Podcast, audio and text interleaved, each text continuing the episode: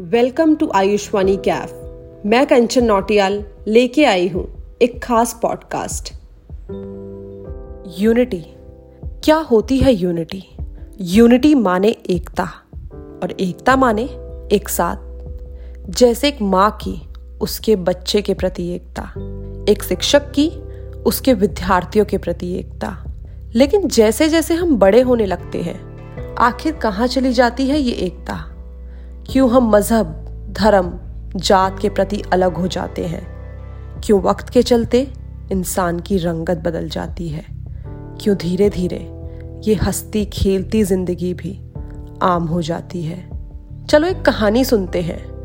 जब मैं बहुत छोटी हुआ करती थी ना, तो हर साल 1 अक्टूबर को मेरा जन्मदिन घर वाले बड़ी धूमधाम से मनाते थे। और सुबह सुबह मेरी माँ हमेशा मुझे बस एक ही बात बताया करती थी कि देखो बेटा, आपका जन्मदिन 1 अक्टूबर को आता है और अगर इसी 1 के आगे हम 3 लगा दें तो 31 अक्टूबर को सरदार वल्लभभाई पटेल जी का जन्मदिन मनाया जाता है। जैसे हमने इस 3 को 1 से जोड़ दिया तो इन दोनों अंकों में एक एकता आ गई।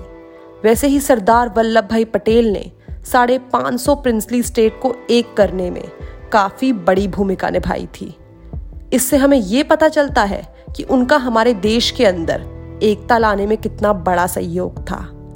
वो मुझे हमेशा बोलती थी कि जब तेरे स्कूल की छुट्टियां पड़ेंगी ना, तब मैं तुझे गुजरात लेके जाऊंगी। और मैं माँ से हमेशा पूछती थी कि माँ गुजरात ही क्यों? माँ बोलती, जिन्होंने लोगों की अनेकता को एकता में बदला है ना, उनकी वहां पर बहुत बड़ी मूर्ति है। और पिछले ही साल मैं उस मूर्ति को देख कर आई और वो मूर्ति दुनिया की सबसे बड़ी यूनिटी की मूर्ति है, जिसकी लंबाई करीबन 180 मीटर है। और वो एकदम हमारे आयरन मैन सरदार वल्लभ भाई पटेल जैसी ही यूनाइटेड और स्पिरिचुअल भी है।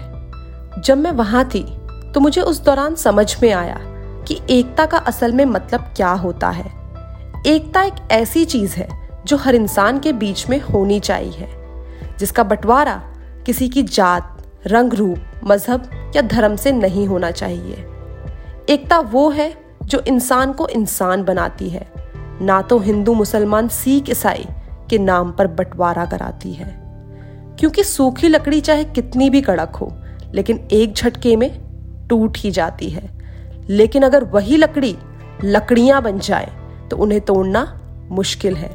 वैसे ही अगर इंसान में एकता बनी रहे तो उन्हें भी तोड़ना असंभव है। आशा है हमारे माननीय प्रधानमंत्री नरेंद्र मोदी जी ने 2018 में मूर्ति का उद्घाटन करके जो बात हमें समझाने की कोशिश की थी और जो सरदार वल्लभ भाई पटेल की अनेक कोशिशें थी अनेकता को एकता में बदलने की, वो आप सभी के समझ में आ गई होगी।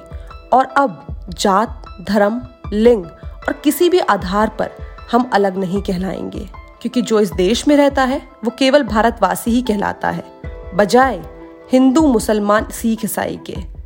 जल्द ही आपसे फिर से मुलाकात होगी एक दूसरे विषय के साथ। तब तक के लिए जो एकता खो गई थी उसे वापस लाने का प्रयास करिए। शुक्रिया।